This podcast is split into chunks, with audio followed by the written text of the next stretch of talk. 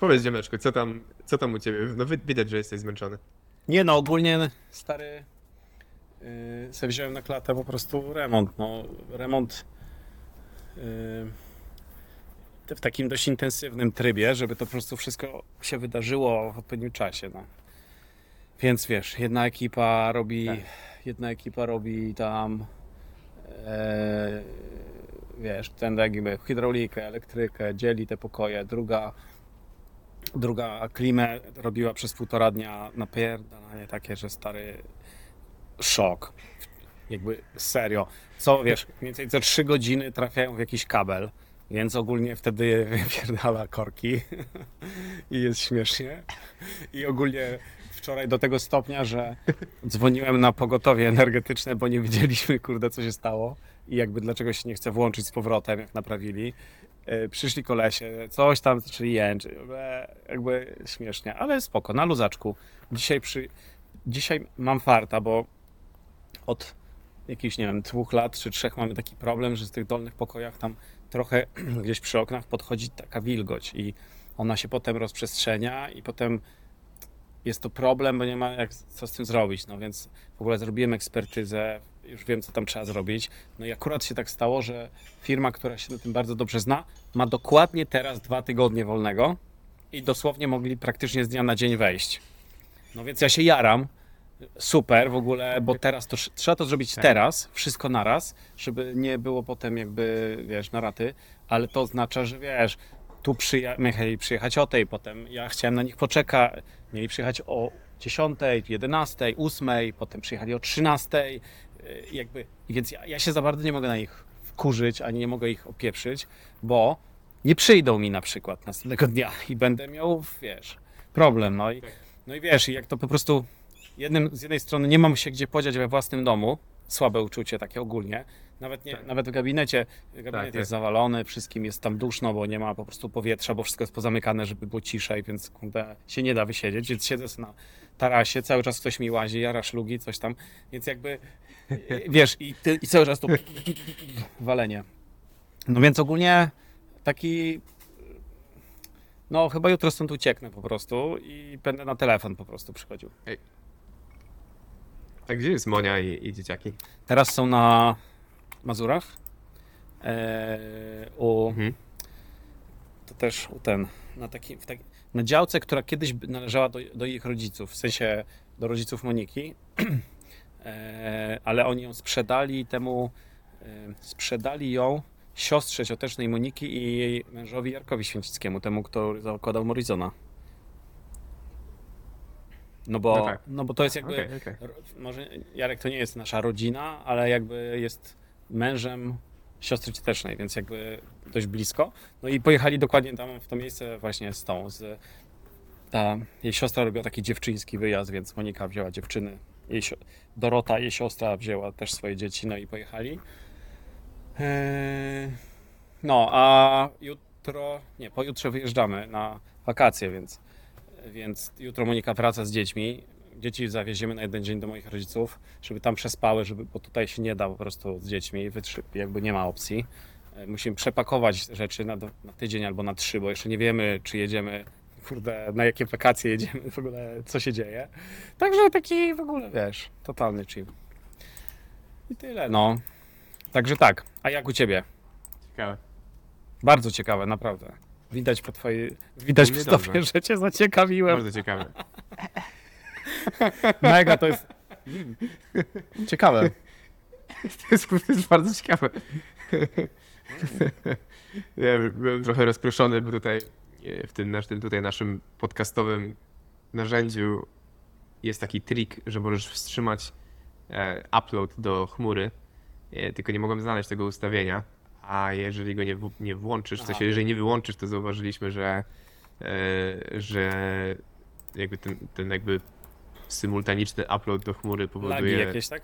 jakby lagi, no i gorzej się rozmawia, więc ale już znalazłem i Wow, są, także a to my- będzie, to- będzie To lepiej. jest tak, że to ten software to jest jakby podpięty pod, pod tutaj widzę Jennifer Kamara podcast, ale to jest podpięty jakby pod jej podcast, czy to jest, to jest jakby pod, czy to jest tak, że sobie po prostu edytujesz ten materiał yy, dowolnie.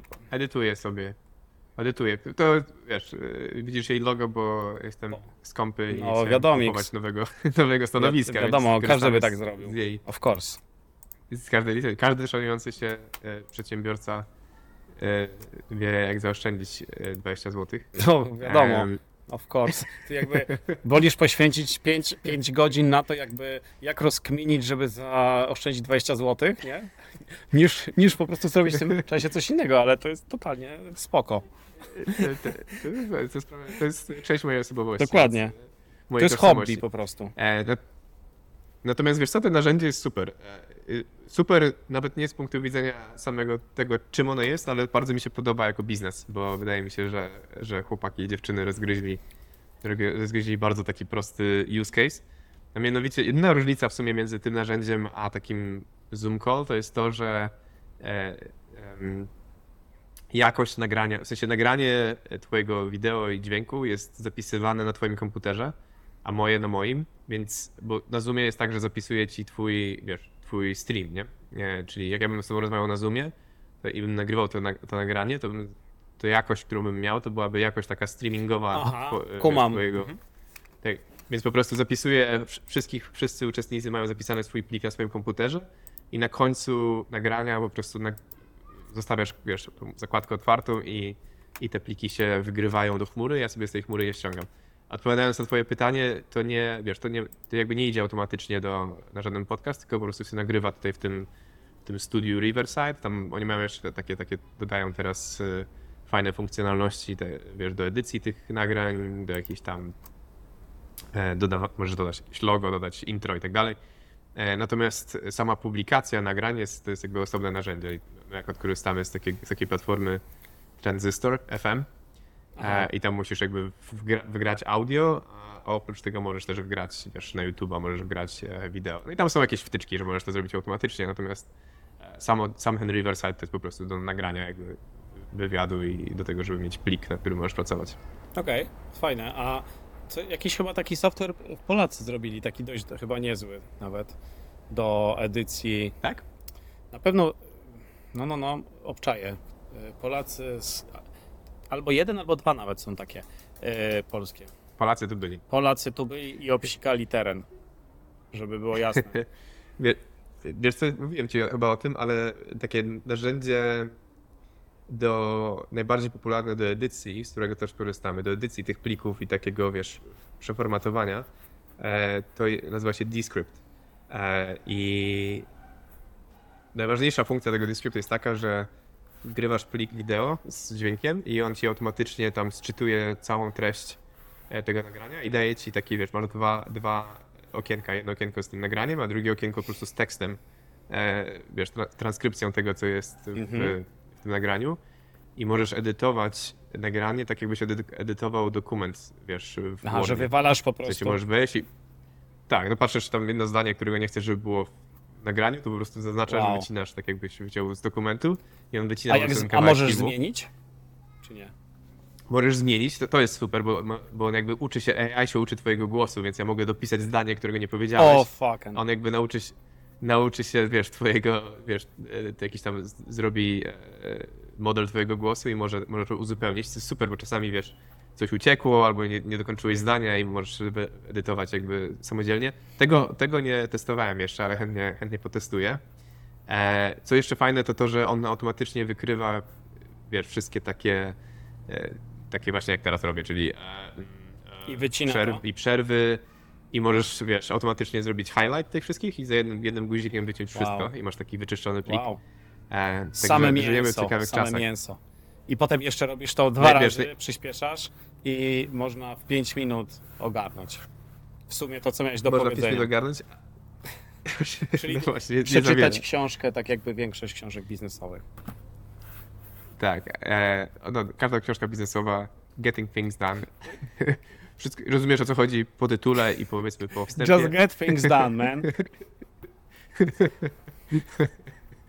E, natomiast to, co jest interesujące, to to, że teraz, wiesz, takim dziwnym świecie żyjemy, że mógłbyś, teoretycznie, mógłbyś wejść sobie na chat GPT, poprosić chat GPT, żeby ci, na, żeby ci napisał ciekawy artykuł o, żeby napisał ci, nie wiem, ciekawe trzy strony na jakiś temat. Później wgrywasz to dis, do Descript. Descript używa twojego mo- modelu, twojego głosu, żeby nagrać tego podcast i później publikujesz, czyli nie- nawet nie musisz nic, nic wiedzieć, nie musisz nic mówić, tylko możesz to wygenerować wszystko e, AI i, i Poza wrzucić. tylko tym, że tam, E, że jednak jest niezła poleweczka, że tak chyba to, co mi się wydaje, że, że znaczy to oczywiście brzmi super i myślę, że w takim totalnie podcastach czy potocznych rozmowach to ma jakby najbardziej głęboki sens, albo nawet biznesowych jakiś tam, ale jak zaczniesz robić taki fact-checking i jakby tak naprawdę ma to być me- merytoryczne, to tam jest ten problem, że chyba nadal nie wiemy, jak bardzo niemerytoryczne w sumie jest, e, jak, jak, jakie generuje odpowiedzi chat GPT de facto, no bo, mm, bo, bo on się 100%. generalnie uczy na kontencie, tak, więc teraz nie, nie weryfikuje tego, czy to jest prawda, czy nie, no i e, to jest chyba największy problem według mnie. Ja, ja, ja myślę, że to się tak wydaje po- powierzchownie, że to jest mądre, ale to jest tak mądre jak, wiesz, jak robienie w latach 2000, jak robię, ge- generowanie, wiesz, 2000 stron internetowych, żeby tam, żeby łapać SEO. Pewnie da się i pewnie da się na jakichś takim, wiesz, na jakichś takich tak. e, dalekich krańcach internetu na tym zarobić nawet, albo, albo zbudować jakiś biznes. Ale czy to jest fajne i czy to coś dodaje do społeczeństwa? Wydaje mi się, że niewiele.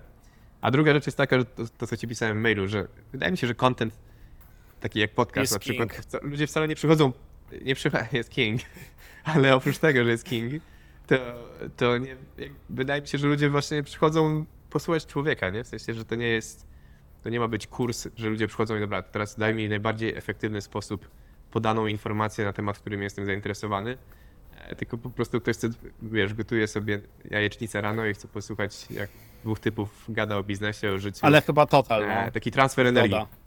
Taki Ja transfer się energii. zgadzam, że ogólnie to fajne są opowieści, jakieś historie, które mają jakieś tempo i jakąś taką kadencję i tego się dobrze słucha. Niekoniecznie po prostu podane, jakby wycyzelowane, co z tego wynika, więc to jest spoko, ale z drugiej strony czasem masz takie historie, które są stworzone na potrzeby podcastu.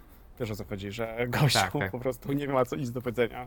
Tak jak na przykład może ja teraz nie mam nic do powiedzenia. Opowiadam jakoś tam, opowiadam coś tam, e, ale nie, no ale masz po prostu ziomków, którzy mają w skrócie jeden temat, który tam jest jakby super ciekawy, a cała reszta jest jakby, wiesz, takim przypadkiem, ale sklejasz z tego jakby ciąg przyczynowo-skutkowy, który jakby powoduje, że masz taką historię do opowiedzenia, trochę wiesz, do eseju jakby what matters for you and why.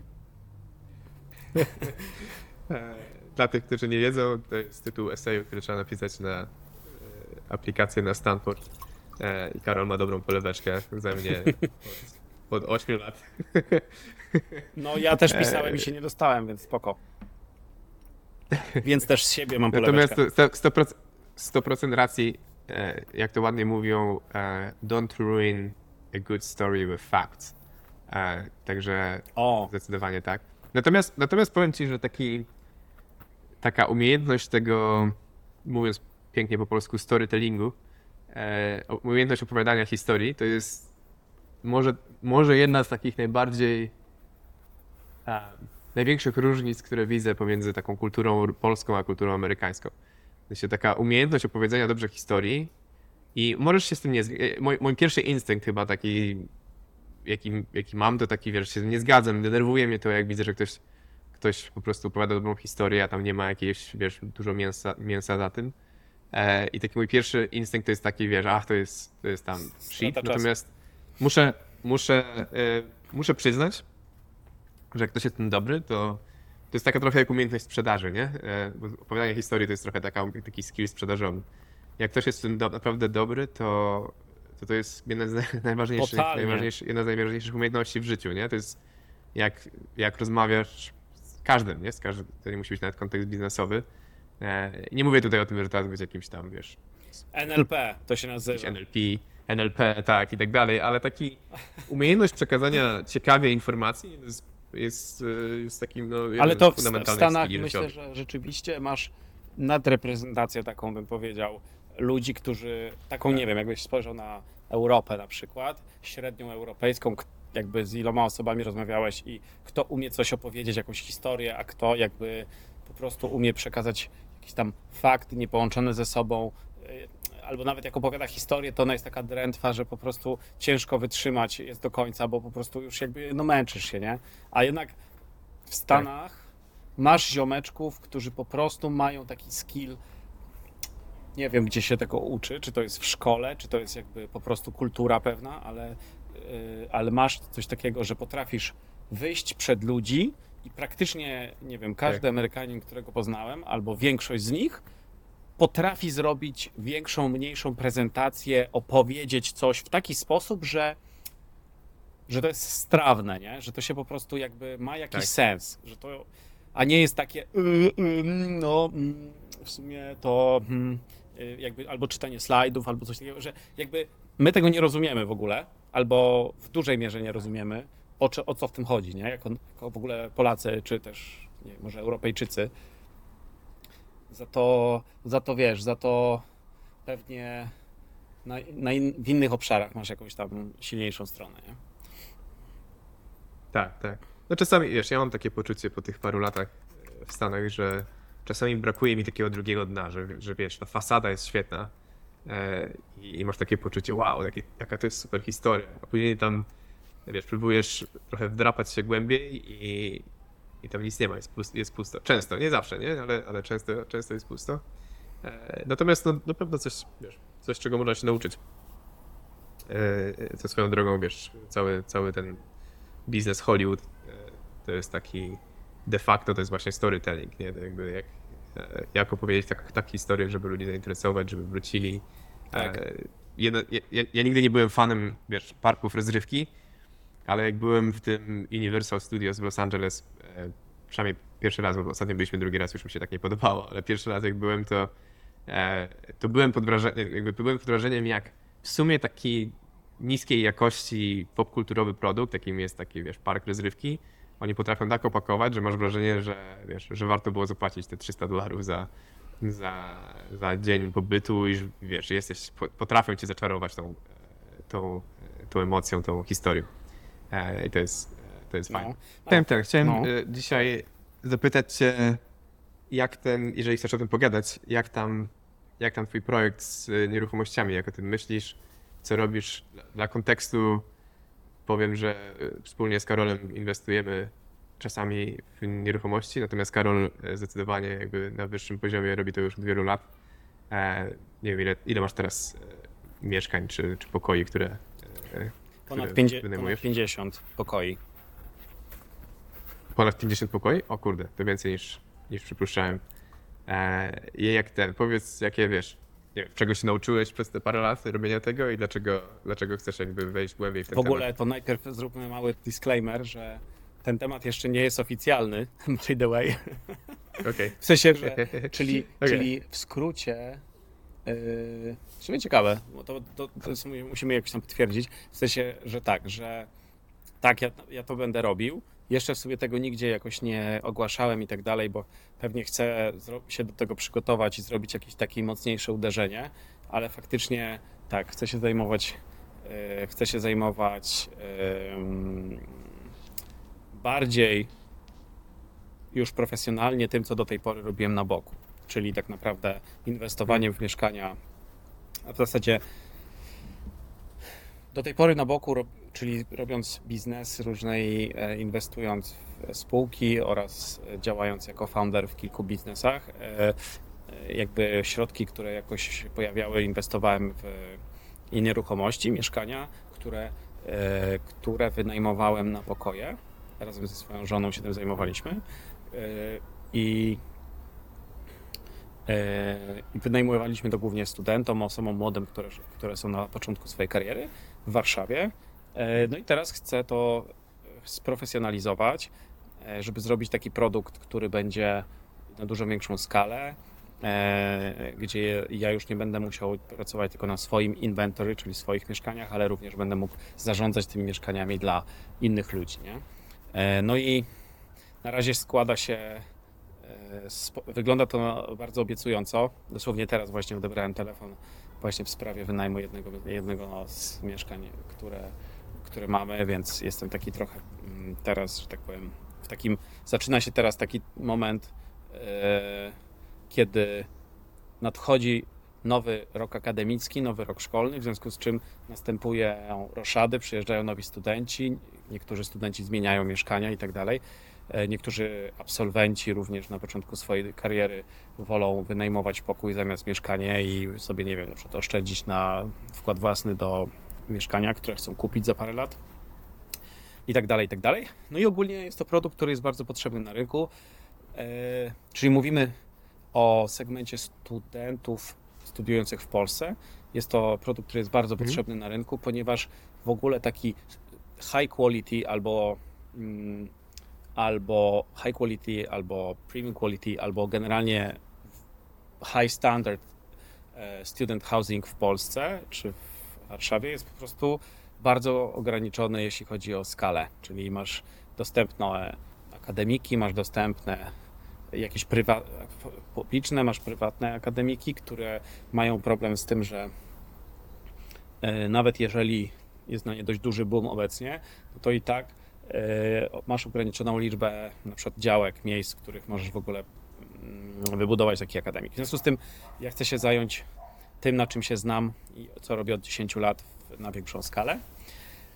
E, Mam już na to, wiesz, plan e, taki strukturalny, czyli mam mega fajnego, mega, mega dwie fajne osoby, z którymi to zakła- będę zakładał i niestety nie mogę za bardzo na razie zdradzać chyba szczegółów, bo to, to jest w Spokojnie. ogóle top secret, ale jedna z nich jest mega, mega, mega taka z bardzo dużym doświadczeniem w tej branży, bardzo rozpoznawalna, która myślę, że e, pomoże mi popchnąć ten biznes na jakby bardzo szybko na fajną skalę.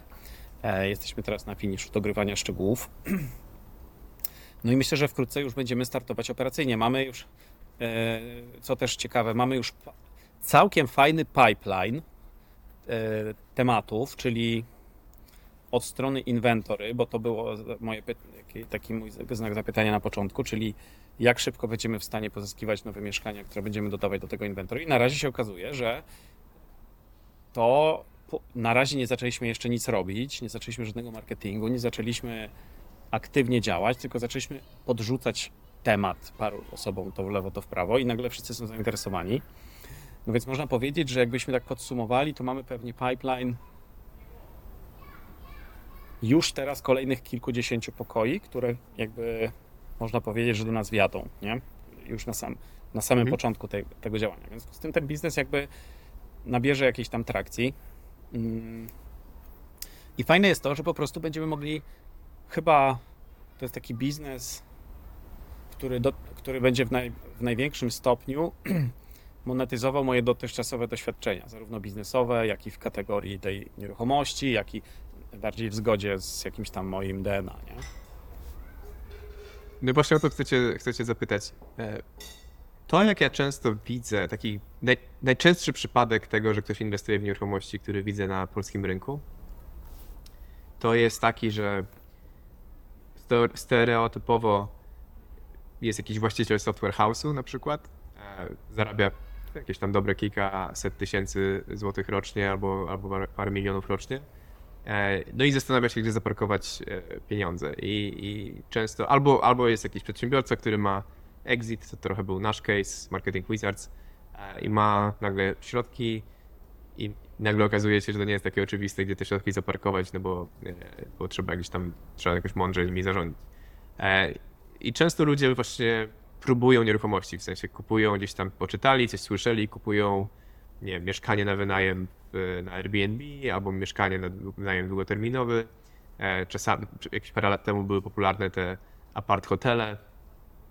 Natomiast e, powiedziałbym, że to wszystko jest taka, trzeba to nazwać po imieniu, amatorszczyzna. W sensie ludzie gdzieś widzą, widzą, że inni to robią, robią to samo, nie ma tam jakiejś, jakiegoś wielkiego geniuszu w tym. E, Po prostu, po prostu taka leniwa, trochę leniwa inwestycja, albo, albo trochę z braku laku jakby lepszych opcji. Wydaje się bezpieczna, przynosi jakiś tam przychód, jest prosta do zrozumienia. Mhm. Natomiast ty jesteś jedną z niewielu osób, które znam e, w Polsce, które jakby poszły all in na ten, ten temat, no dlatego, dlatego masz teraz 50 mieszkań. Tak jak mówisz, dużo się, dużo się nauczyłeś i teraz jeszcze bardziej chcesz jakby ten temat pogłębić. E, Wydaje mi się, że to jest super ciekawy temat. Ja widzę, wiesz, e, brat mojej żony e, też, to, też ty, ty, tym się zajmuje tutaj w Stanach Zjednoczonych i widzę, jak sobie radzi. Mhm. on to robi na taką skalę amerykańską, więc to też jest wykorzystując finansowanie innych ludzi. Natomiast jestem ciekaw, żeby cię zapytać, jakby co ci się, co ci się podoba w tym biznes modelu? Dlaczego, dlaczego lubisz nieruchomości? Bo wiem, że lubisz. Jakby co ci się w tym podoba, co cię przyciąga do tego, dlaczego zdecydowałeś się jakby pójść głęboko w ten Mhm. temat? Mhm. O kurczę, wiesz, pewnie możemy sobie gadać o tym godzinami, ale tak mm, po pierwsze to chyba yy, chyba jest taka podstawowa jedna zasada inwestowania. Ja oczywiście się nauczyłem jej po błędach jakichś tam. Nie? Część błędów popełniliśmy razem, część osobno, ale, ale że generalnie inwestujesz w rzeczy, które rozumiesz. I to jest w ogóle, nie wiem, brutalnie proste, ale jakby e, wymaga tego, żeby nie udawać, że na przykład nie rozumiesz, jak coś działa. I, I powiedzieć to wprost i po prostu tego nie zrobić. Nawet jeżeli to jest świetna inwestycja, tylko że nie wiesz, po prostu nie potrafisz tego w żaden sposób docenić. Ewentualnie ocenić, ewentualnie mieć ludzi, do, którym ufasz bezgranicznie i którzy ci powiedzą. No i dla mnie to jest jedna rzecz. Druga rzecz jest. Drugą rzeczą jest to, że ja dość powiedzmy wcześniej zacząłem się tym interesować i, i powiedzmy chciałem, rozumiałem albo zaczynałem rozumieć, nie wiem, 10 lat temu mniej więcej o co chodzi w nieruchomościach, w takim, od strony takiej budowania długookresowej wartości portfela, który, e, nie, który nie tylko ma e, który nie tylko ma po prostu utrzymać wartość albo nie stracić, ale który ma zacząć generować ci dochód pasywny. I myślę, że i myślę, że to jest w ogóle taka, taka rzecz, którą ja sobie mm, dawno, dawno temu jakoś tak wymyśliłem, że to jest chyba taki w ogóle coś, co mnie skłoniło do myślenia o nieruchomościach bardzo poważnie, że to jest taki obszar, w którym, który da, realnie daje ci, jeżeli go ogarniesz dobrze, jeżeli, realnie daje ci możliwość bycia zaangażowanym w różnym stopniu, w zależności od tego, czego potrzebujesz, cze- czego po, potrzebujesz na dany moment. E, czyli możesz tam pracować 16 godzin na dobę, ale możesz być zaangażowany parę godzin w tygodniu, jeśli ciebie to jakby. A to właśnie wiesz, co chcę cię zapytać o ten, o ten temat, bo to często słyszę e, taką, taką historię, o ludzie idą w nieruchomości, bo mają nadzieję na pasywny przychód, a później okazuje się, że to wcale nie jest pasywny przychód, bo tam jest tej Mhm. pracy dużo. Jak, jak ty o tym myślisz? Czy, albo powiedz może, jak, ile pracy tobie to, e, ty wkładasz w, w to zarządzanie nieruchomościami? Jak o tym myśleć? Myślę, że ogólnie yy, faktem jest, że to po prostu trzeba lubić robić. To znaczy, muś, Mhm. żeby najczęściej, żeby to miało sens, to musisz kupić ruinę. Potem tą ruinę, z tej ruiny zrobić coś fajnego. Jakby są różne na to sposoby, ale przeprowadzić cały remont, znaleźć wykonawców, którzy zrobią to w dobrych kosztach, nie oszukają cię i są samodzielni. No i generalnie to jest taki proces uczenia się. My mamy za sobą kilkadziesiąt takich tematów i w związku z tym wypracowaliśmy sobie już jakieś pewne metody, że to nie jest jakby dla mnie teraz, wiesz, przerażające, że muszę zrobić, wiesz, remont kilku nieruchomości, nawet równolegle i to jakby to się po prostu dzieje, nie? Bo to, bo masz, ma, wypracowałeś to sobie. Myślę, że dla ludzi często takim blokerem jest w ogóle, jak kupią takie mieszkanie, to potem, wiesz, wyobraź sobie, pracujesz na etacie i teraz musisz się zająć e, remontem tego mieszkania. Teraz ile tak naprawdę, ile ta, nie wiesz ile masz zainwestować do końca, więc zaczynasz robić rzeczy samemu, szukać tych, szukać ludzi od wszystkiego po kolei, e, robić projekt gdzieś na kolanie i potem się okazuje, że wisisz z wykonawcą albo z 15 wykonawcami na telefonie, nie możesz się skupić na swojej pracy i to jest jak dla, dla ciebie po prostu na masakra.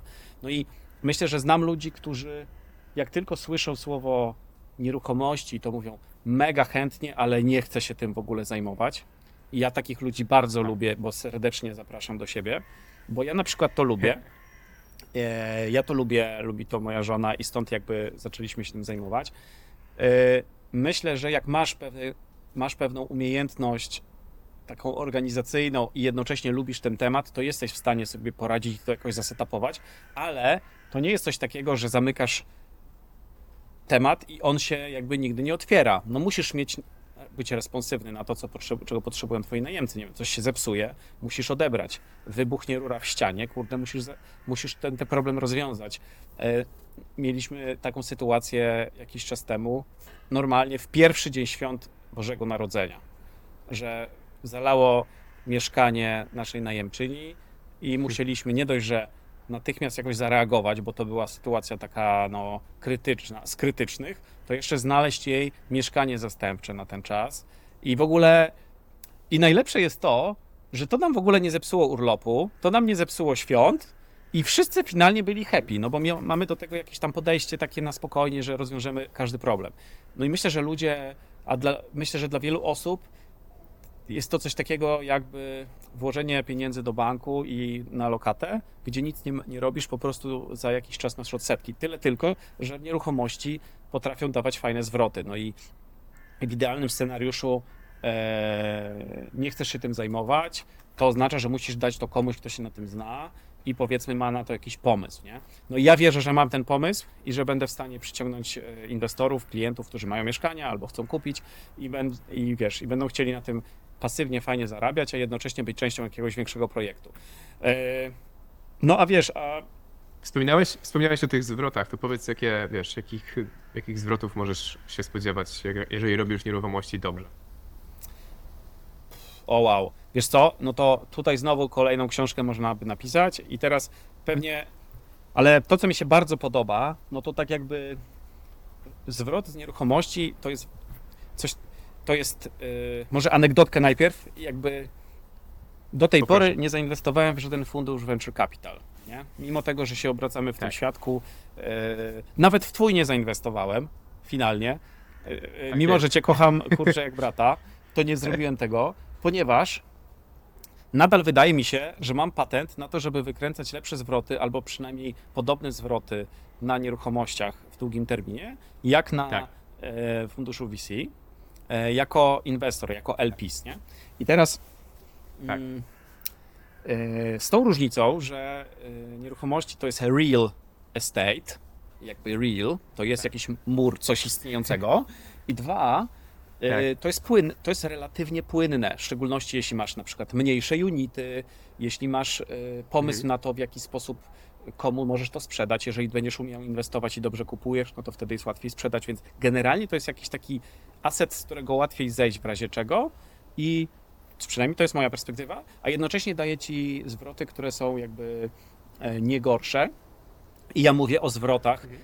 e, które dotyczą przede wszystkim takiego yieldu, czyli tego zwrotu na, na najmie, a nie, nie, nie uwzględniając aprecjacji wartości. Nie?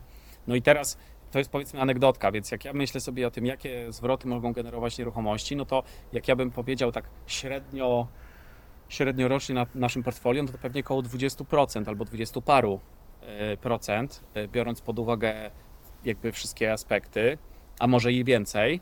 E, du były takie badania w Stanach i w UK oraz na przykład Morrison robi takie, taki indeks cen nieruchomości w Polsce, który pokazuje, że y, nieruchomości w długim terminie, ale to jest bardzo ważne, długim, czyli nie wiem, 10 lat, 12 lat, są najlepszym sposobem na ochronę wartości y, Twoich oszczędności. W sensie, bo one jakby historycznie zawsze pobijały inflację.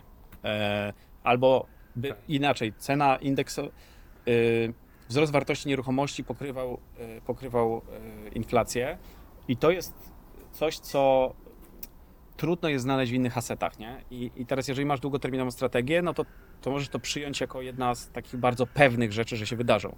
I oczywiście, jak kupisz na górce i za rok sprzedasz w dołku, no to kurczę, nie, po, nie potwierdzisz mi tej tezy. Tyle tylko, że to nie jest wtedy długi termin. Pamiętam, pamiętam ze studiów na SGH, żeby nie kupować na górce i nie sprzedawać w dołku. Dokładnie. Nauczy, nauczyli Dokładnie. Mnie. No, ale do, a druga rzecz jest taka, że on top tego masz Yy, nasz przychód z najmu, który długookresowo, jeżeli od, jakby odkładasz, no to on yy, generuje s- y, mniej więcej 2 trzecie wartości takiej lifetime, a kto, takiego, Mhm. takiego zwrotu nieruchomości, 1 trzecią y, zwrotu nieruchomości lifetime generuje wzrost wartości. Nie? No więc generalnie to mogą być naprawdę fajne zwroty. Y, wiadomo, trzeba do... Wiesz co, no ten, te 20%, o którym mówisz, albo 20 parę procent, to jest e, e, dla, wiesz, żeby to jakoś porównać, 20, 20% compounding przez 7-8 lat to jest tam ponad 3x, czy tam 3,5x chyba e, jakby Mhm. zwrotu na inwestycji. To, wiesz, porównując to do wspomnianego przez ciebie venture capital, to fundusze, takie 3x fu- fund, y, funduszu venture capital jest uznawane za, wiesz, jak już przyzwoity zwrot, No, nie? jakby już akceptowalny zwrot. Oczywiście, oczywiście masz jakieś tam, jakichś outlayerów, natomiast y, y, fundusz, który robi razy 3, to już jest tam akceptowalny i pewnie, a, a fundusz, który zrobi ci, wiesz, 5 razy 5 razy 6 na portfolio, e, tak jak ja rozumiem tą grę, to jest już naprawdę przyzwoity, więc, więc te różnice, a biorąc pod uwagę mm, profil ryzyka, Oczywiście jakby cała idea funduszu jest taka, że to ryzyko powinno być trochę rozproszone, natomiast, e, natomiast no, te wyniki funduszy inwestycyjnych są asymetryczne, więc, e, więc jakby bardzo wielu, bardzo, bardzo niewiele funduszy dobrze funkcjonuje i bardzo niewiele zbiera kolejne, wiesz, kolejny, kolejny fundusz po, po swoim pierwszym funduszu. Em, także ma to, ma to dużo sensu. No to, co, to, co mówisz, ma, e, wiesz, jest ciekawe. To też się pokrywa z tym, co ja, wiesz, słyszę od Davida, czyli, czyli brata Mhm. Jennifer. Em, oni mają, wiesz, oni tych mieszkań mają już chyba 3 czy 4 tysiące. E, tak jak mówię, trochę taki bardziej agresywny model, bo on też finansuje te, te mieszkania jakby z nie tylko swojej kieszeni, ale, ale też zaprasza innych do inwestycji. Coś, co jak rozumiem, ty też teraz planujesz. E, I myśmy, myśmy zainwestowali. Zainwestowaliśmy tam wiesz, na próbę 100 tysięcy 100 tysięcy dolarów e, z Davidem. E, I, I to, jak on to obudowuje, to właśnie jest, to jest właśnie ten model taki. Ja jestem tą osobą, o której wspomniałeś, czyli ja chcę, ja chcę tego dotykać, chcę tego wysłać pieniądze i później czekać, aż przyjdą, wiesz, przyjdzie zwrot z inwestycji. E, I, I faktycznie wypłaca nam, wiesz, co pół roku wypłaca nam tam, e, wiesz, jakąś tam część, e, część takich bieżących przychodów, a, a za parę lat będzie, będzie, e, będzie wypłacał, będzie refinansował, Mhm. e, refinansował dług, bo to też jest, to jest tam du, duża część, jak rozumiem, tych inwestycji w nieruchomości, to jest dobre rozegranie finansowania takiego e, bankowego, hipotecznego, więc jak będzie robił refinansowanie, no to być może, e, być może będzie w stanie wiesz, zw- zwrócić część tych inwestycji, którą mamy. Wciąż mamy udziały w tych inwestycjach, ale mamy kapitał z powrotem, albo część kapitału z powrotem, którą możemy zre, reinwestować znowu z nim. w kolejne myślę, że to jest mega bardzo fajne. Plus, wiesz, plus tam są du- dużo takich, to jest to, co ja widzę yy, i to jest pewnie charakterystyka, każdy rynek ma swoje, swoją charakterystykę. Tam jest dużo takich, takich, wydawałoby się drobnych, ale istotnych, istotnie, istotnie wpływających na ostatecz, ostateczny wynik em, e, elementów, które są kt- e, elementów związanych, wiesz, z, z taką strukturą tej hipoteki, ze strukturą kosztów, ze strukturą e, też podatkową, nie? Jakby w Stanach, jak dobrze to rozegrasz, to jesteś w stanie nie płacić tego podatku, e, bo możesz jakby rolować te inwestycje w kolejne inwestycje i mieć ten bieżący przychód, który się Aha. gdzieś tam e, zrównuje z, z kosztami operowania, e, z kosztami obsługi kredytu hipotecznego. Więc jak to może, możesz dobrze, nie, nie znam szczegółów, tak. nie potrafię o tym powiedzieć bardzo precyzyjnie, ale, ale idea jest taka, że jak to dobrze skonstruujesz i chyba właśnie każdy kraj ma swoją, swoją charakterystykę, jeżeli dobrze to, dobrze to skonstruujesz, to też jest to taki dosyć optymalnie, optymalny podatkowo e, rodzaj inwestycji. Nie no, super, wiesz, myślę, że myślę, że David robi super w ogóle inwestycje i super robotę. Jednocześnie właśnie ma produkt, który jest dobrze dopasowany do realiów rynkowych, nie? czyli pewnie stałej stopy procentowej e, przy kredytach E, i to takich kredytach e, jakby na, na finansowania dużej skali wykupów e, tych nieruchomości, prawda? No i i później te refinansowa- kredyty refinansowe. Ja myślę, że to w ogóle to jest clue, dlaczego to jest takie fajne. E, Z kolei tutaj w Polsce myślę, że to jest moja teoria niesprawdzona, ale wydaje mi się, że jest logiczna, że my jesteśmy po transformacji ustrojowej. Wa- Banki, które weszły do Polski z zagranicy, i generalnie system bankowy się tak naprawdę od, na nowo tworzył i przy Mhm. hiperinflacji, wielkich zmianach ustrojowych musiałeś zaproponować stopy zmienne kredytów, no bo one zabezpieczają bank przede wszystkim przed tym, że zawsze zarobi pieniądze.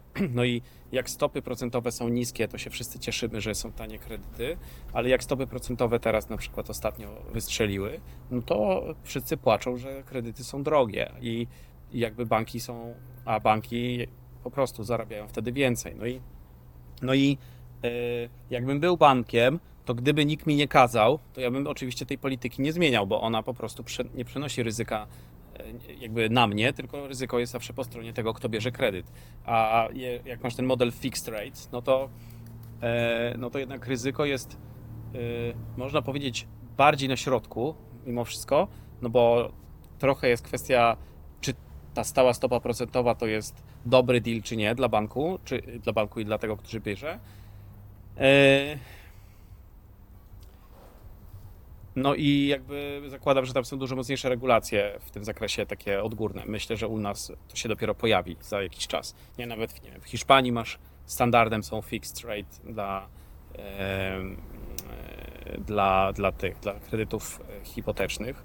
E, w- No ale w Polsce zupełnie nie. No, natomiast w Polsce masz inne, e, inne benefity na rynku nieruchomości, na przykład to, że jest bardzo mocno rozproszony i e, w porównaniu do Tak. innych rynków wchodzą teraz takie fundusze, PRS-y, które będą, które inwestują w mieszkania na dużą skalę, na wynajem, mają relatywnie tani kapitał i e, kupują, czy ch- chcą kupować dużą skalę mieszkań, tysiące mieszkań de facto.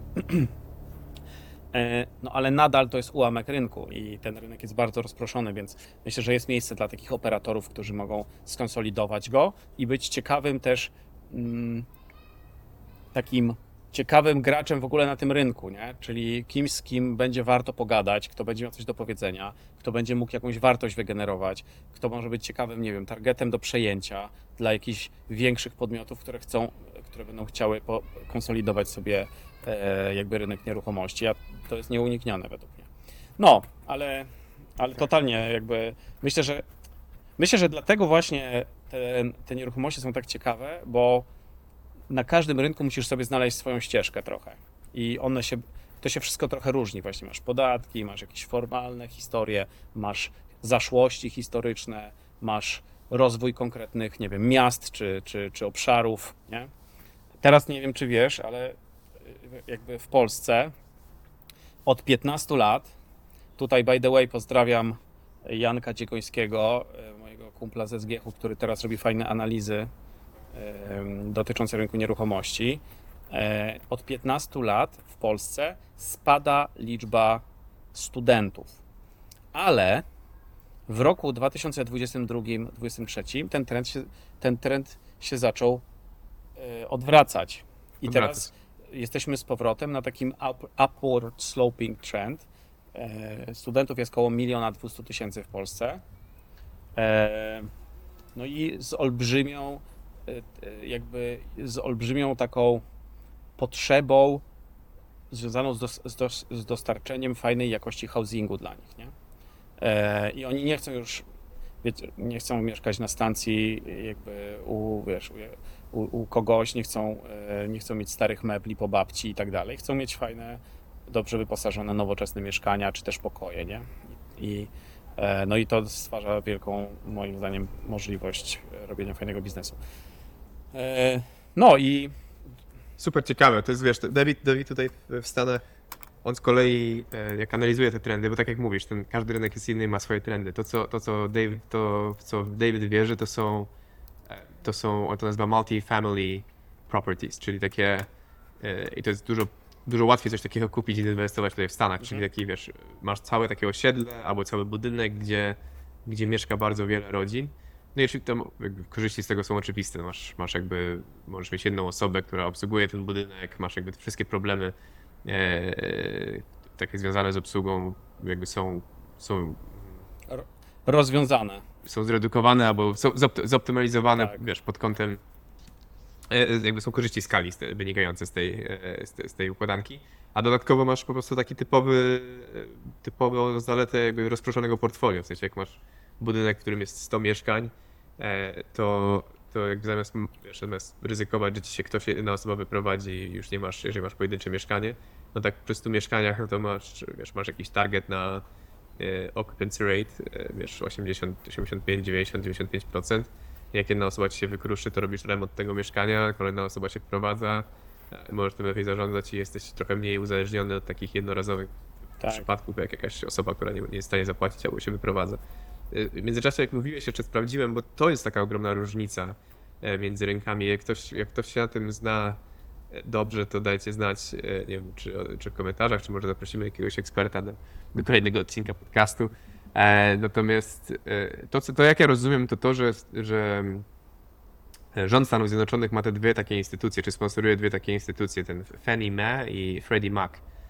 I to są takie dwa, chyba banki, jak ja to dobrze rozumiem, które, które, e, które pozwalają, czy jakby mm, e, dostarczają taką tą fixed interest rate, czyli, bo to jest trochę, wiesz, no ktoś, ktoś musi zapłacić ten koszt Tak. tego, że, że bierzesz ryzyko, że jest fixed interest rate i to jest takie szokujące, nie, że możesz, e, wiesz, jak, jak David kupował mieszkania 3 lata temu, kiedy te stopy procentowe były minimalne, zresztą na jakichś poziomach kilku procent, to, to, to wiesz, to wciąż się płaci, mimo że teraz inflacja jest na poziomie, wiesz, 10 czy, czy jakaś tam dwucyfrowa. E, I to, jest, to było takie dla mnie szokujące, no bo ktoś, ktoś na tym traci. Ktoś, ktoś musi na tym tracić. No i okazuje się, że to jest, Tak. e, to jest po prostu program rządu Tak. amerykańskiego, który pozwala ci wyciągnąć takie wyniki. I to jest, to jest duża różnica. Jestem ciekaw, jaka jest historia tego, skąd, dlaczego, w jaki sposób Ameryka, Amerykanie po- potrafią coś takiego skonstruować. I czy w innych krajach to istnieje i czy, czy kiedyś w Polsce będziemy w stanie coś takiego wprowadzić? No mega ciekawe. To jest w ogóle mega ciekawe.